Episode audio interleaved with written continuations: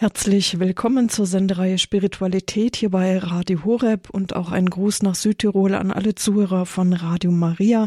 Mein Name ist Marion Kuhl. Aufrecht bis zum Schafott, Willi Graf und die Weiße Rose, das ist heute unser Thema und unsere Referenten sind Thomas Alber, Buchautor aus Friedrichshafen und Prälat Professor Dr. Helmut Moll, der Beauftragte der Deutschen Bischofskonferenz für das deutsche Martyrologium. Heute vor 80 Jahren, am 18. Februar, wurden die Geschwister Scholl und Willi Graf von der Weißen Rose, das heißt von den Widerstandskämpfern gegen das Hitlerregime, verhaftet. Willi Graf wurde zum Tode verurteilt, aber erst nach acht Monaten hingerichtet, weil die Gestapo von ihm weitere Mitglieder erfahren wollte, was ihnen nicht gelang. Am 12. Oktober im Alter von 25 Jahren wurde er mit dem Fallbeil hingerichtet. Wenn man etwas von der Weißen Rose hört, denken die meisten erst einmal an die Geschwister Scholl. Vermutlich auch durch den Spielfilm, der darüber gedreht wurde. Die wenigsten wissen wahrscheinlich, dass auch ein Katholik dabei war, bei dem man stark an die Möglichkeit eines Seligsprechungsverfahren denkt, nämlich bei Willi Graf. Am 2. Mai 2022 wurde ein Postulator ernannt und drei historische und drei theologische Gutachter wurden vereidigt, um die Eröffnung eines Seligsprechungsverfahrens zu prüfen. Was macht Willi Graf aus, dass solche Schritte für eine Seligsprechung überlegt werden? Und dazu haben wir heute zwei Referenten eingeladen. Zum einen Thomas Alber, der gerade ein Buch über Willi Graf geschrieben hat mit dem gleichnamigen Titel Aufrecht bis zum Schafott, Willi Graf und die Weiße Rose und zum anderen Prälat Professor Dr. Helmut Moll aus Köln. Er ist der Beauftragte der Deutschen Bischofskonferenz für das deutsche Martyrologium, in dem auch ein Artikel über Willi Graf enthalten ist. Außerdem hat Prälat Moll im Vatikan an der Kongregation für Selig- und Heiligsprechung viele Jahre mitgearbeitet und er war auch der Beauftragte des Erzbistums Köln für Selig- und Heiligsprechung. Grüß Gott, Herr Prälat Moll. Grüß Gott. Können Sie uns ganz kurz etwas zum Leben von Willi Graf sagen? Wer war er? Willi Graf wurde 1918 in Euskirchen geboren. Die Eltern zogen aber schon relativ früh nach Saarbrücken, wo er das Gymnasium besuchte. Er hatte den Mut, als einziger in seiner Klasse nicht in die Hitlerjugend zu gehen, sodass Schwierigkeiten bestanden, ob er überhaupt das Abitur erreichen würde aber er hatte den Mut, sich gegen den Zeitgeist zu stellen. Dann studierte er Medizin in Bonn und in München, lernte doch die Gemeinschaft der Weißen Rose kennen, die sechs Flugblätter abwarfen, weil sie sich gegen Hitler wandten, insbesondere gegen die Deportation der Juden. Sie waren für ein abendländisches Christentum und sie waren mutige Christen, die bereit waren, alles für den christlichen Glauben zu geben. Vor 80 Jahren wurden sie verhaftet und auch schließlich umgebracht. Warum wird gerade bei Willi Graf ein Seligsprechungsverfahren in Betracht gezogen? Einer der Weißen Rose ist Alexander Schmorell. Er war orthodox.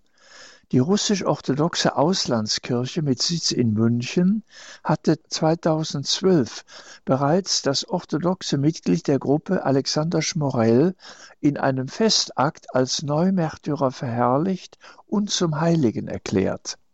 Da dachte das Erzbistum München und Freising, wenn die Orthodoxen schon ein Mitglied zur Heiligsprechung vorschlagen, dann sollte doch auch ein Mitglied der katholischen Kirche zur Seligsprechung vorgeschlagen werden. Und weil wir nur zwei deren haben, nämlich Willi Graf und Christoph Probst, der in der Todeszelle katholisch geworden ist, hat man gedacht, man möchte Willi Graf beispielhaft für die Weiße Rose zur Seligsprechung führen. Was braucht es denn, damit so ein Seligsprechungsverfahren eröffnet wird? Der sogenannte Postulator hat die Aufgabe, eine lückenlose Biografie zu erstellen mit allen Vor- und Nachteilen. Auch die Schwierigkeiten und die Schwächen des Kandidaten sollen nicht äh, unterbleiben. Ferner sollen Zeitzeugen und Verwandte befragt werden ob sie zu dieser Seligsprechung positiv stehen oder nicht. Und weil er ein Märtyrer ist, wird das Martyrium bereits als Wunder qualifiziert, so dass es keines eigenen Heilungs- oder Natur- oder Auferweckungswunders bedarf. Diese Aufgabe hat der Postulator, der in München sitzt, flankiert von drei historischen und drei theologischen Gutachtern. Was wissen wir denn über die Religiosität von Willi Graf? Die Eltern waren katholisch, auch wenn der Vater nicht regelmäßig zur Kirche ging. Aber er war im Kirchenvorstand. Willi Graf hat so sehr früh Thomas von Aquin gelesen, Karl Muth und Theodor Hecker, die großen Mentoren der Weißen Rose. Er hat sich mit Romano Guardini beschäftigt, so dass er ein Mann war, der sich gut in der katholischen Kirche auskannte und auch ein Leben geführt hat, das dem Evangelium entspricht. Für ihn war klar, dass der katholische Glaube bedeutet, auch dem Evangelium zu folgen und sonntags zur Kirche zu gehen, regelmäßig die Sakramente zu empfangen. Und in diesem Geiste hat er die 25 Jahre seines Lebens gelebt, so dass er als Vorbild und Fürsprecher gelten kann.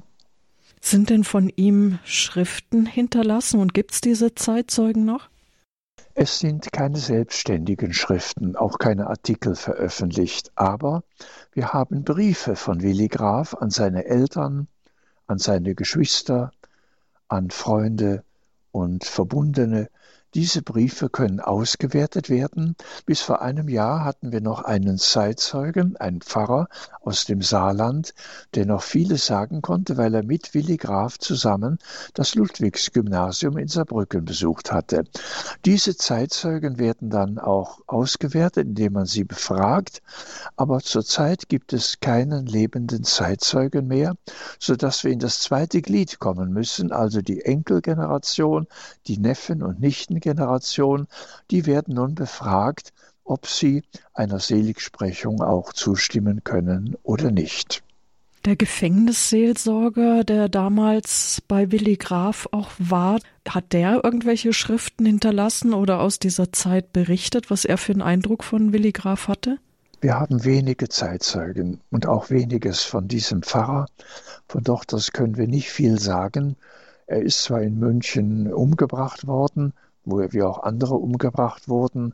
Aber wir haben aus dieser Zeit relativ wenige Zeitzeugen.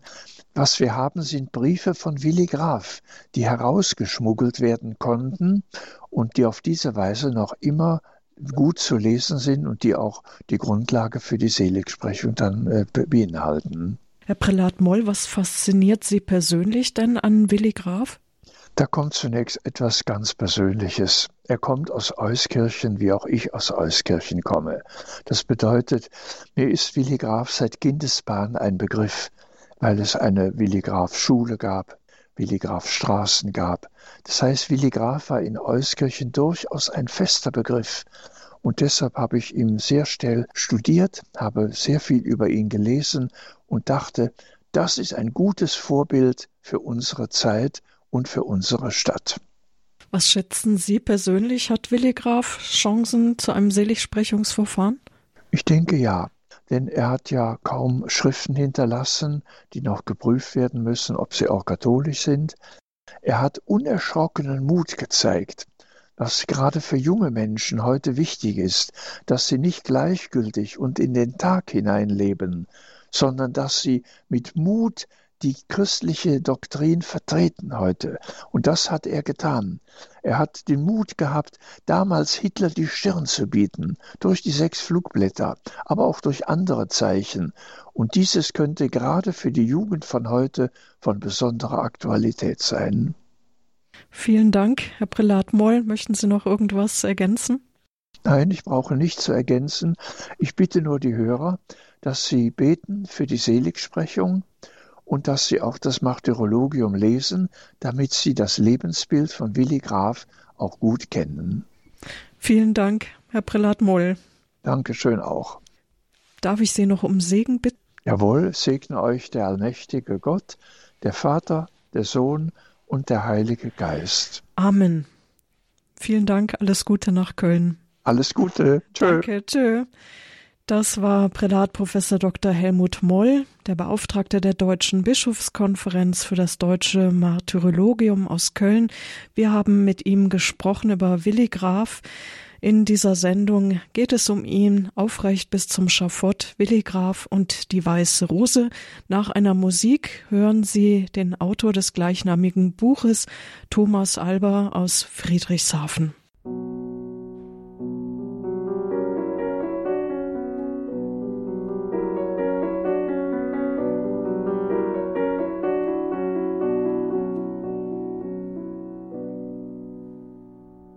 Für alle, die später eingeschaltet haben, Sie hören hier bei Radio Horeb die Sendung Spiritualität. Auch die Zuhörer von Radio Maria sind mit dabei. Unser Thema heute aufrecht bis zum Schafott Willi Graf und die weiße Rose. Eben haben Sie ein Interview mit Prälatprofessor Dr. Helmut Moll, dem Beauftragten der Deutschen Bischofskonferenz für das deutsche Martyrologium aus Köln gehört, der auch ein Vorwort zu folgendem Buch von Thomas Alber geschrieben hat, Aufrecht bis zum Schafott Willi Graf und die Weiße Rose. Jetzt hören Sie einen Beitrag, einen Vortrag von Thomas Alber, dem Buchautor. Aus Friedrichshafen stammt er und er hat sich eingehend mit Willi Graf beschäftigt. Liebe Hörerinnen und Hörer, es wird heute so viel von Widerstand gegen das Dritte Reich gesprochen, aber seien wir doch einmal ehrlich, Gemessen an der damaligen Gesamtbevölkerungszahl bewegte sich die Zahl derer, die wirklich unter Gefahr von Leib und Leben Widerstand gegen das nationalsozialistische Terrorregime geleistet haben, im Promillbereich.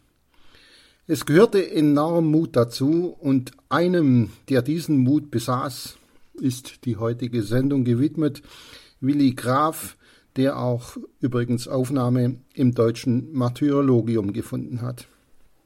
Wir gehen weit zurück bis ins Jahr 1918, wenige Monate vor dem Ende des Ersten Weltkrieges, und in Kuchenheim, heute ein Stadtteil von Euskirchen, kommt Willi Graf am 2. Januar 1918 zur Welt. Der Vater, Gerhard Kaufmann, verdient den Lebensunterhalt für seine Familie als Kaufmann und verwaltet in Kuchenheim eine Molkerei. Im darauffolgenden Jahr heißt es Koffer packen. Was ist geschehen? Für Gerhard Graf eröffnet sich ein beruflicher Aufstieg. Er übernimmt in Saarbrücken als Geschäftsführer den Johannishof, seinerzeit ein Haus der katholischen Kirche mit einer Saalvermietung für Veranstaltungen und einer Weinhandlung. Willi Graf hat das Glück, in eine tiefgläubige und katholische Familie hineingeboren zu sein.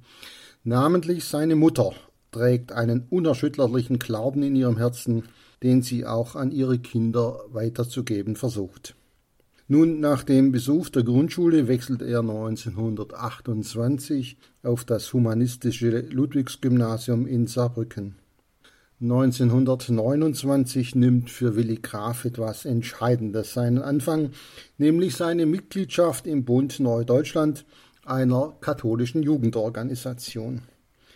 Der Einfluss, den diese Zeit auf seine spätere Widerstandstätigkeit haben wird, darf keinesfalls unterschätzt werden. Neue Lebensgestaltung in Christus lautet der Leitsatz, mit dem das Leben im Verband zusammengefasst werden könnte und der Begriff Neudeutschland steht für die Gestaltung eines neuen und besseren Deutschlands, aber immer auf Christus hin orientiert. Wesenszüge seines heranreifenden Charakters schildert seine jüngere Schwester Anneliese. Willi sei, so berichtet sie, öfters aufbrausend und reizbar gewesen. Später sei er aber zunehmend toleranter und besonnener geworden. Obwohl er schon vergleichsweise früh eigene Wege einschlägt und sich selbst eine Meinung bildet, schätzt er doch sein Elternhaus stets als schützenden Hort. 1933 übernehmen die Nationalsozialisten die Macht in Deutschland. Sie gehen sogleich daran, diese zu festigen und auszubauen. Gegen Andersdenkende wird indes rücksichtslos vorgegangen. Verhaftungen stehen an der Tagesordnung. Systematisch beginnt nun die komplette und radikale Umgestaltung der Gesellschaft nach nationalsozialistischen Vorstellungen. Willi Graf weigert sich all die Jahre, beharrlich in die Hitlerjugend einzutreten. Diesen Mut haben zu dieser Zeit nur wenige Schüler, denn eine Weigerung zieht negative Konsequenzen nach sich. Gutes Zureden der Eltern und Lehrer erweist sich bei ihm ebenso als fruchtlos wie die Drohung der Schule, nicht zum Abitur zugelassen zu werden. Nicht nur, dass Willi Graf die Hitlerjugend konsequent ablehnt, er streicht sogar in seinem Adressbuch jene Kerle aus dem Fähnlein, also seiner Gruppe, die zur Hitlerjugend übergelaufen sind. An den Rand schreibt er jeweils ist in der HJ. Willi Graf und seinen Freunden im Bund Neudeutschland wird die zunehmend bedrohliche Situation für die katholische Jugendarbeit durchaus bewusst, ebenso den Verantwortlichen. Die Situation eskaliert immer mehr. Willi Graf notiert am 9. September 1933 in seinem Tagebuch Es muss unbedingt eine Entscheidung kommen zwischen Bund und Hitlerjugend. Aus den Einträgen im Tagebuch spiegelt sich bereits 1933 die Entschlossenheit Willi Grafs wider, sich mit den neuen Zuständen unter Hitlerjugend nicht anzufreunden und keine faulen Kompromisse einzugehen. Nachdem einige Führungspersönlichkeiten und auch Mitglieder des Bundes Neudeutschland sich nicht weit genug vom Nationalsozialismus distanzierten, sucht Willi Graf immer mehr die Nähe zu dem von Fritz Leist geleiteten Grauen Orden. Trotz der Drohungen der Schule kann Willi Graf am 1. Februar 1937 sein Abitur ablegen. Seinen damals vorgeschiedenen Reichsarbeitsdienst leistete er anschließend in Dillingen an der Saar ab. Hier ist er als gläubiger Katholik durchaus bereits Repressalien ausgesetzt. Im Anschluss an seinen Reichsarbeitsdienst entschließt sich Willi Graf, Medizin zu studieren. Sein Studium beginnt im Wintersemester 1937-38 an der Universität in Bonn. Nun, dort lernt er auch Marianne Thüren kennen, zu der er Gefühle entwickelt. Anfang 1938 kommt die Gestapo einigen Gruppen des Grauen Ordens auf die Spur und auch Willi Graf wird verhaftet. Seine jüngere Schwester Anneliese Knob Graf erinnert sich. Ja, ich kann mich deshalb an diese Zeit gut erinnern, weil unsere ältere Schwester dabei gewesen ist, als er verhaftet wurde. Das war im November 1938. Verhaftet wurde er wegen bündischer Umtriebe. Denn diese geheimen Treffen dieser jungen Menschen, die sich im sogenannten Grauen Orden zusammenfanden, waren den Nationalsozialisten natürlich suspekt, das ist klar, zumal alle diese jungen Leute auch nicht in der Hitlerjugend waren. So wurde er also zunächst einmal in Untersuchungshaft gebracht, aber in der Euphorie über den Anschluss Österreichs wurde diese Gruppe dann amnestiert. Nun, das Elternhaus reagiert sehr befremdet und besorgt auf die Verhaftung ihres Sohnes. Mit dem Gefühl, den Sohn im Gefängnis zu wissen, können sich die Eltern überhaupt nicht anfreunden. Aber bei seinen Schwestern ist das anders. Sie sind irgendwie stolz auf ihren Bruder. Ende September 1939 setzt Willi Graf sein Studium an der Ludwig-Maximilians-Universität in München fort, bis er Anfang 1940 zur Wehrmacht eingezogen wird. Ab September 1940 folgen dann Fronteinsätze in Frankreich, Belgien, Slowenien und Kroatien. Im April 1941 geht es an die Ostfront.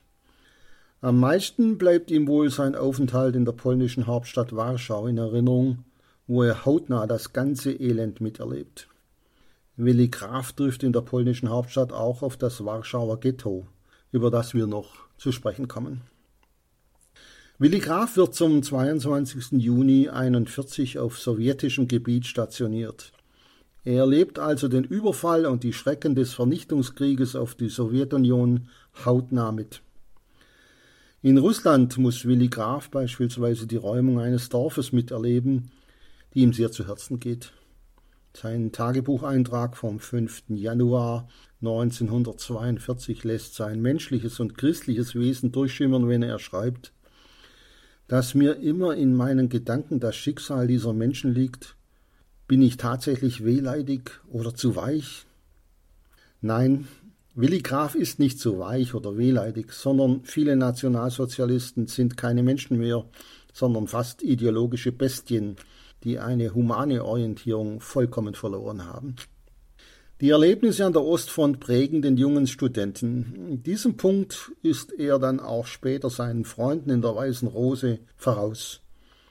Sie haben zwar teilweise inzwischen auch Fronterfahrung, aber sie haben das alles noch nicht live miterlebt, was an der Ostfront an deutschen Verbrechen geschieht. Willi Graf hingegen sehr wohl. Zurück in München beschäftigt sich Willi Graf neben seinem Medizinstudium intensiv mit religiösen Fragen. Von Jugend auf hatte er seinen Glauben vertieft und sicherlich mit seinem Herrgott auch manchmal gerungen. Er ist daneben auch ein Bücherwurm. Literatur gehört für ihn zum Leben wie die Luft zum Atmen. Auch sie beeinflusst seine Religiosität. Es naht schließlich die Zeit, in der Willi Graf seine künftigen Freunde in der Weißen Rose kennenlernt.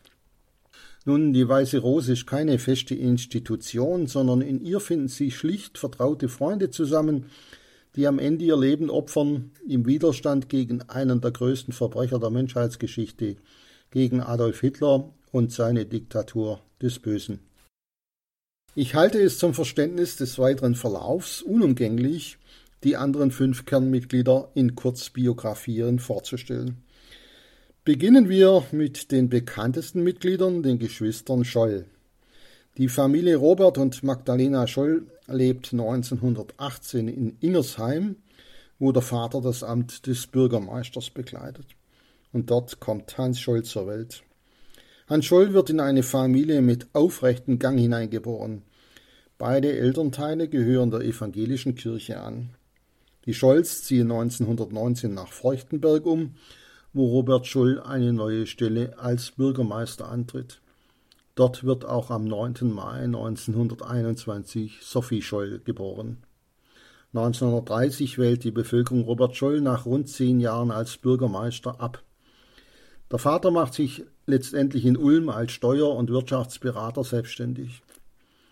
Die Geschwister Scholl bekennen sich allesamt nach der Machtergreifung Hitlers zur Hitlerjugend bzw. zum Bund deutscher Mädel, was zu heftigen Auseinandersetzungen mit den Eltern, namentlich mit dem Vater führt.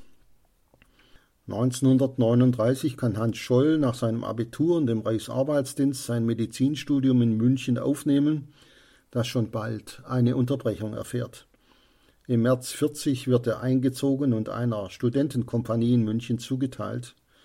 Den Kriegsdienst leistet er ab Mai 1940 an der Westfront. Nun, es ist ein längerer Prozess der Entfremdung vom Nationalsozialismus, den Hans Scholl durchläuft. Aber noch ist er innerlich nicht der Widerstandskämpfer, der er einmal sein wird. Sophie Scholl absolviert bis zu ihrem Studium ebenfalls noch einige Lebensstationen. Im März 40 legt sie ohne Mühe das Abitur ab. Gegen Ende ihrer Schulzeit wird ihr Verhältnis zum Nationalsozialismus zunehmend problematischer. Inzwischen war neben den eigenen Erfahrungen mit dem Nationalsozialisten politisch einfach zu viel Grausames geschehen, was Sophie Scholl abstößt. Dazu zählt nicht zuletzt der Umgang mit den Juden. Sie lernt zunächst Kindergärtnerin, leistet ihre staatlichen Pflichtdienste und kann im Mai 42 das Studium der Philosophie und Biologie in München aufnehmen. Hans Scholl wird als impulsiver, lebhafter und mutiger Mensch beschrieben. Er hat etwas Draufgängerisches an sich, durchaus gepaart mit Führungsqualitäten und auch der Fähigkeit, andere Menschen begeistern zu können. Aber er neigt gelegentlich auch zum Leichtsinn.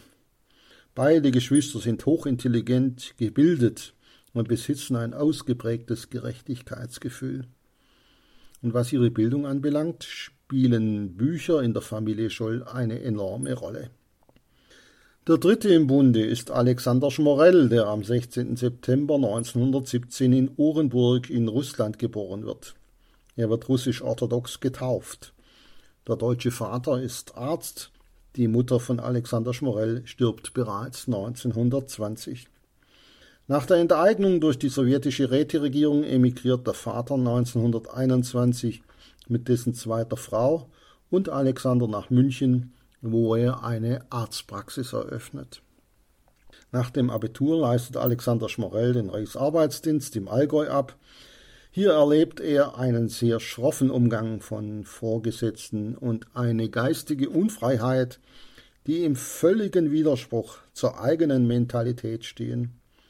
Seine Apathie gegen das NS-Regime nimmt in dieser Zeit stark zu. 1938 erlebt Alexander Schmorell als Soldat die Besetzung Österreichs und des Sudetenlandes, bevor er im März 39 sein Medizinstudium in Hamburg aufnehmen kann. Im Mai 40 wird Alexander Schmorell als Sanitätsunteroffizier an die Westfront abkommandiert wo er seine ersten Kriegserfahrungen sammelt. Im Herbst 40 erfolgt schließlich ein Umzug nach München, wo er sein Medizinstudium fortsetzt. Alexander Schmorell bleibt sein Leben lang in seinem Herzen Russe. In Deutschland wird er nie so richtig heimisch. Später an der Ostfront wird diese Tatsache noch eine gewichtige Rolle spielen. Charakterlich erweist er sich als sympathischer und charmanter junger Mann, der es versteht, herzhaft zu lachen, gleichwohl aber auch nachdenklich sein kann. Alexander Schmorell liebt das Leben und die Natur, das Reiten und das Fechten, ist intelligent und gebildet. Für alles Musische zeigt er Interesse. Er besitzt ein sensibles Wesen. Zudem zeichnet und malt er sehr gerne. Bei Alexander Schmorell stechen sein Mut und seine Liebe zur Freiheit des Geistes ins Auge. Zwang und Drill kann er nur äußerst schwer ertragen. Ein weiteres Mitglied im Sechserkreis ist Christoph Probst, der am 6. November 1919 geboren wird. Die Familie durchläuft zunächst einen etwas kurvenreichen Werdegang, auf den ich nun aus Zeitgründen nicht detailliert eingehen kann. Seine Schul- und Aufenthaltsorte sind jedenfalls von einem ständigen Wechsel begleitet. Letztendlich legt er 1937 am Landerziehungsheim in Schondorf das Abitur ab. Nach dem Reichsarbeitsdienst leistet er den Wehrmachtsdienst bei der Flak in der Luftwaffenkaserne in München-Freimann. Er fühlt sich dort von der geistigen Unfreiheit in diesen Diensten stark abgestoßen. So ist er denn heilfroh, dass er 1939 mit seinem Medizinstudium in München beginnen kann. Als er 21 Jahre alt ist, heiratet Christoph Probst Hertha Dorn, mit der er zunächst zwei Söhne hat, Michael und Vincent. Seine Abneigung gegen das Hitlerregime wächst mit jeder Nachricht von den Gräueltaten der Nationalsozialisten. Was ihn beispielsweise maßlos in Wut versetzt, ist die systematische Tötung von Behinderten im Rahmen der sogenannten Aktion T4. In seinem Schwiegervater Harald Dorn findet er einen gleichgesinnten Gegner des Nationalsozialismus. Dorn lebt und verteidigt den katholischen Glauben, was auch Christoph Probst beeindruckt und beeinflusst. Auch Christoph Probst liebt die Freiheit. Er ist ein absolut lebensbejahender Mensch. Last not least Kurt Huber. Er wird am 24. Oktober 1893 in Chur in der Schweiz als Kind deutscher Eltern geboren. 1896 zieht die Familie nach Stuttgart um. Die Hubers sind sehr musisch eingestellt. Bildung spielt eine große Rolle. Musik, Literatur und Kultur im Allgemeinen bestimmen die Jugendzeit von Kurt Huber. Am Stuttgarter Eberhard-Ludwig-Gymnasium legt er erfolgreich das Abitur ab. Mit dem Tod des Vaters im Jahr 1911 trifft Kurt Huber ein herber Schicksalsschlag. Seine Mutter entschließt sich, nach München zu ziehen. Hier studiert Kurt Huber Musikwissenschaft mit Philosophie als Nebenfach. 1917 promoviert er mit Summa Cum Laude und studiert anschließend noch Psychologie.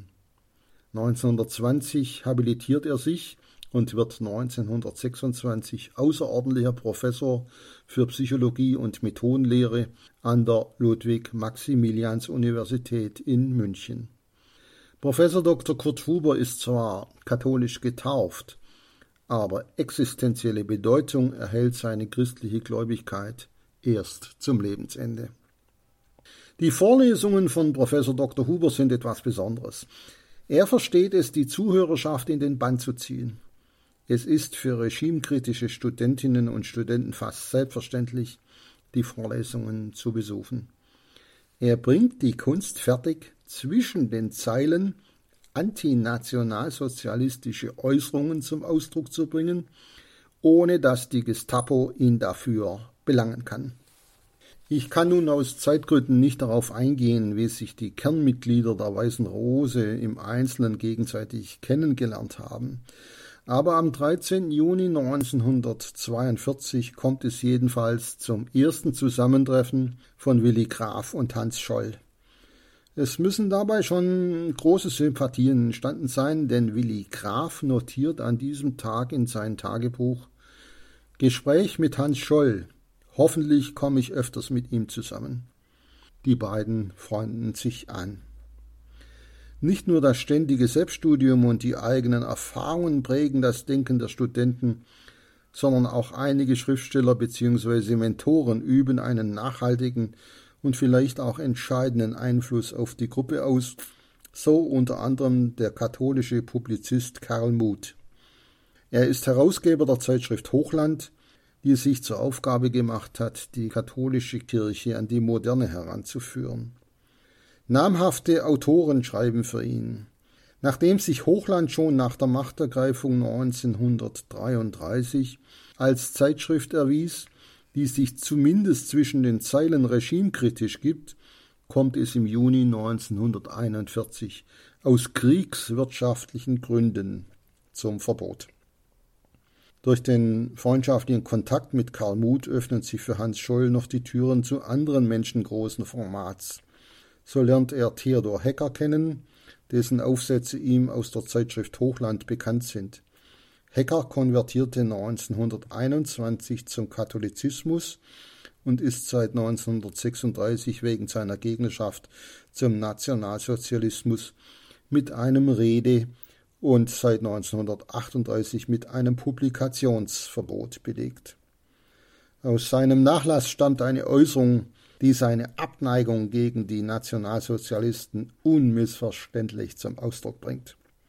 Ich habe nicht die Macht zu verhindern, dass heute das Gesindel die Welt regiert, aber gegen eines kann ich mich Gott sei Dank noch wehren, so schwach ich auch bin, dass mir nämlich das Gesindel die Welt erklärt. Hier bin ich nicht wehrlos. Auch Theodor Hecker wird zu einem wichtigen Mentor der Weißen Rose. Der 3. Juni 1942 wird zu einem nicht unwesentlichen Tag für die künftigen Widerständler. Das Ehepaar Gertrud und Viktor Emanuel Mertens hat zu einer Lesung von Sigismund von Radecki eingeladen. Von Radecki ist eigentlich von Haus aus Diplomingenieur. Inspiriert durch die Werke von John Henry Newman war er zum Katholizismus übergetreten aber in ihm schlummerte auch noch ein schriftstellerisches Talent, das er im Laufe der Zeit zu seinem Beruf machte.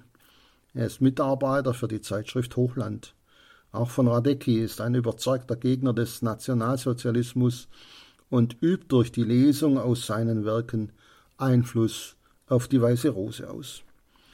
Der Abend bei Mertens ist mit circa 20 Personen gut besucht. Unter ihnen sind auch Hans und Sophie Scholl, und Alexander Schmorell.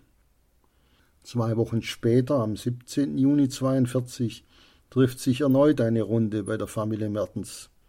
Diesmal ist Professor Dr. Kurt Huber als Referent eingeladen. Huber kennt die teilnehmenden Studenten schon aus seinen Vorlesungen. Alle sind wieder mit von der Partie, mit Ausnahme von Alexander Schmorell.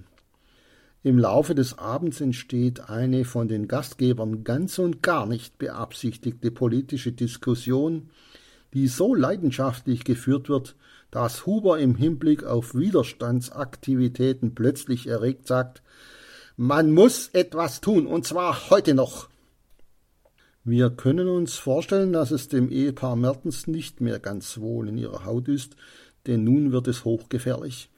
Ein Verräter, und die Gestapo würde sich der Gruppe annehmen. Gott sei Dank befindet sich weder ein Spitzel noch ein Verräter unter den Eingeladenen.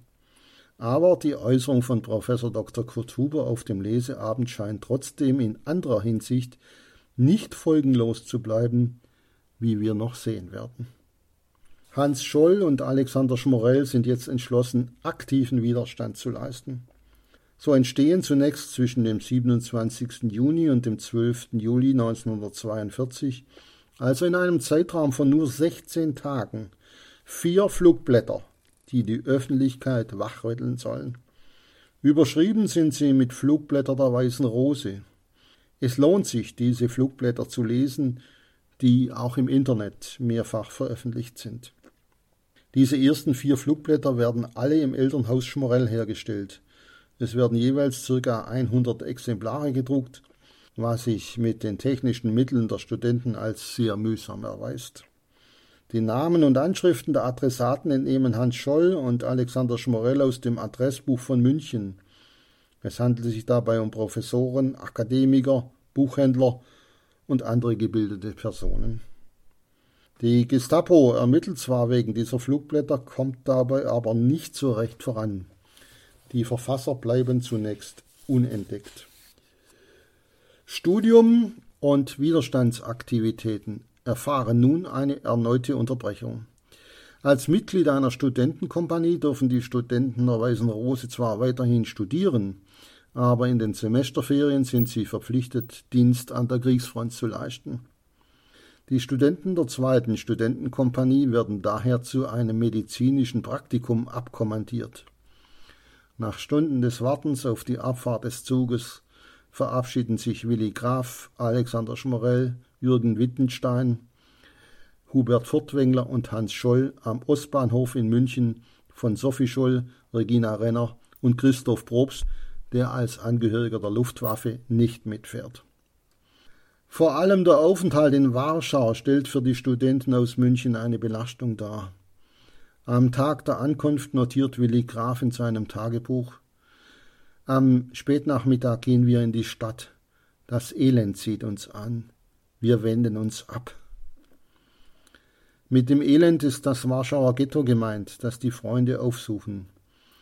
Am 22. Juli 1942 beginnen die Nationalsozialisten mit den Deportationen der jüdischen Bevölkerung aus dem Ghetto in das Vernichtungslager Treblinka, wo sie bestialisch ermordet werden, also zu der Zeit, als Willi Graf und seine Freunde sich in Warschau aufhalten. Dort erleben sie jedenfalls live und hautnah die Gräueltaten der Nationalsozialisten. Welche Abscheu müssen diese Erlebnisse in Warschau bei Willi Graf und den anderen hervorrufen? Sein Tagebuch hält am 27. Juli 42 fest. Hoffentlich sehe ich Warschau nicht mehr unter diesen Vorzeichen und Bedingungen. In der Zeit seines Einsatzes an der Ostfront klagt der sensible und empfindsame Willi Graf wiederholt über seinen schwermütigen Gemütszustand. Dieser manifestiert sich nicht nur zuweilen über eine absolute Lustlosigkeit, sondern auch über eine für ihn unerklärliche innere Unruhe. Ich bin unruhig, ganz besonders unruhig an diesem Tag, ich weiß nicht weshalb. Daneben plagen ihn Selbstzweifel, da es ihm nicht leicht fällt, mit seinen Mitmenschen in Kontakt zu treten, wie er am 25. August 42 schreibt. Weil die anderen im OP arbeiten, bin ich selten länger mit ihnen zusammen. Ich finde, dass ich ihnen ferne rücke, obwohl mir doch an dem Zusammenlegen viel liegt. Es geht mir eigentlich immer so im Zusammenleben mit mir lieben Menschen. Was bin ich für ein Mensch? Des Weiteren spricht er am 27. August 42 von Einsamkeit, die ihn eben nicht nur in München quälte, sondern insbesondere auch hier an der Front, was natürlich auch an den äußeren Umständen lag. Er schreibt, meine Gedanken gehen in die Weite und finden nirgendwo einen Halt. Immer dieses Gefühl der Einsamkeit. Allein seinem Tagebuch vertraute er an, wie sehr er darunter litt. Erst als seine Schwester Anneliese es nach Kriegsende las, eröffnete sich ihr das geheime Innenleben ihres Bruders. Sie schreibt dazu Als ich das Tagebuch dann schließlich doch las, wurde mir zum ersten Mal klar, dass er, der starke Bruder unter Einsamkeit gelitten hatte. Das hatte er sich zu Lebzeiten nie anmerken lassen. Er war für mich immer der starke Bruder gewesen, der alles schaffte, alles hinkriegte. Und wenn er auch nie über sein Innenleben oder über Beziehungen zu Mädchen erzählte, so dachte ich stets, dass es einzig daran lag, dass er von seinem Wesen her ein schweigsamer Mensch war. Nun aber begriff ich, dass mein Bruder überhaupt keine engen, nachhaltigen Beziehungen hatte. Willi Graf sehnt sich ganz in seinem Inneren nach Wärme, Geborgenheit, Zuneigung, Freundschaft und Liebe. Er ist ein Mensch, der zu tiefen Freundschaften fähig ist, aber er macht es sich und seinem Umfeld dabei nicht immer leicht. Auch ist er nicht der Typ, der von Frauen umschwärmt wird, ganz im Gegenteil. Willi Graf ist in gewisser Hinsicht ein Einzelgänger und Außenseiter. Das ist wohl ansatzweise schon in der Familie in Saarbrücken so. In der Wahl seiner Freunde ist er ausgesprochen wählerisch. Es muss einfach passen, vor allem was die Ansichten und den Intellekt anbelangt. Alexander Schmorell kommt während des Aufenthalts in Russland an der Ostfront eine bedeutsame Funktion zu. Er vermittelt seinen Freunden nämlich den geistigen Zugang sowie die Liebe zu seiner russischen Heimat, den dort lebenden Menschen und zur russischen Literatur. Der Kontakt, den die Studenten immer wieder zur russischen Bevölkerung suchen, ist nicht ungefährlich. Würden sie dabei ertappt werden, würden ihnen hohe Strafen drohen, denn solche Kontaktaufnahmen mit dem Feind sind strengstens untersagt. Für Willi Graf ist es bereits der zweite Einsatz an der Ostfront, der sich als noch brutaler gegenüber dem ersten erweist. In seinem Herzen sieht es längst nicht mehr so aus wie vor dem Krieg. Am 6. November 42 kehren die jungen Studenten wieder zurück nach München. Viel liegt hinter ihnen. Russland und ihre Menschen bleiben nicht als Feinde in ihrem Herzen zurück, sondern als Freunde. Ihr Fronteinsatz wird jedenfalls Folgen haben. Die Bilder, die sie von den Gräueln der Nationalsozialisten in sich tragen, sind Motor und Antrieb für ihre kommenden Handlungen. Auf Willi Graf wartet nach der Rückkehr von der Front zunächst einmal eine herbe Enttäuschung. Am 19. November 1942 trifft er in Köln-Ehrenfeld seine Freundin Marianne Thüren. Sie hat sich für einen anderen entschieden. Er schreibt der Eindruck beim Wiedersehen ist unermesslich. Irgendwo essen wir, nachher dann gehen wir durch den Grüngürtel. Das Wort, es könne nicht mehr als diese Freundschaft daraus werden. Ich dränge weiter und so höre ich, dass M gebunden ist. Es ist mir, als verspüre ich körperlich einen Schlag. Ich werde fast überwältigt. Liebesgefühle waren nur einseitig vorhanden aber auch diese Enttäuschung macht er mit sich allein aus. Die Erlebnisse an der Ostfront haben die Studenten indes enorm in ihrem Widerstandswillen bestärkt. Inzwischen wird auch die militärische Lage Deutschlands an der Ostfront immer bedrohlicher. Immer deutlicher manifestiert sich die Absicht der Studenten der Weißen Rose, gegen den Wahnsinn des Hitlerregimes verstärkt aktiv zu werden. Untätig dem Treiben des Diktators zuzusehen, entspricht jedenfalls ganz und gar nicht ihrer Mentalität. Sie sind entschlossen, den Widerstand durch Kooperation mit anderen Widerständischen sowie durch die Anwerbung neuer Helferinnen und Helfer räumlich auszuweiten. Hierbei kommt Willi Graf eine ganz entscheidende Bedeutung zu. Erst jetzt schlägt seine eigentliche Stunde insbesondere dem Kopf und Motor der Weißen Rose, Hans Scholl, schwebt schon einige Zeit eine räumliche Ausweitung des Widerstandes vor. Damit wächst selbstverständlich aber auch die Gefahr, aufzufliegen. Jeder Mitwisser kann auch zum Verräter werden. Die politische und menschliche Zuverlässigkeit muss deshalb bei jedem potenziellen neuen Helfer und damit Mitwisser intensiv geprüft werden.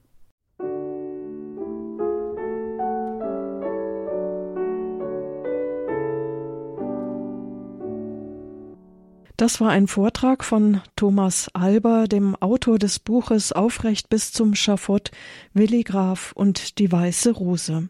Anlass für diese Sendung ist, dass heute vor 80 Jahren, am 18. Februar 1943, die Geschwister Scholl und Willi Graf von der Weißen Rose verhaftet wurden. Die Widerstandskämpfer gegen das Hitlerregime. Mehr zu Willi Graf erfahren Sie im zweiten Teil dieser Sendung am 11. März hier bei Radio Horeb und Radio Maria in der Sendung Spiritualität um 14 Uhr am 11. März. Wenn Sie diesen Vortrag und auch das Interview mit Prälat Professor Dr. Helmut Moll, dem Beauftragten der Deutschen Bischofskonferenz für das deutsche Martyrologium, noch einmal hören wollen, dann können Sie in die Mediathek von Radio Horeb gehen. Das heißt, auf die Homepage horeb.org, dann klicken Sie Mediathek und Podcast an und in der Sparte Spiritualität finden Sie den Vortrag über Willi Graf. Sie können auch eine CD bestellen bei Radio Horeb zu dieser Sendung unter der 08328 921 120. Danke fürs Dabeisein. Danke für Ihre Unterstützung, denn Radio Horeb, Radio Maria lebt allein durch Ihre Spende und Ihr Gebet. Danke für alles, was Sie da tun. Infos erhalten Sie auf der Homepage www.horeb.org. Alles Gute wünscht Ihnen Marion Kuhl.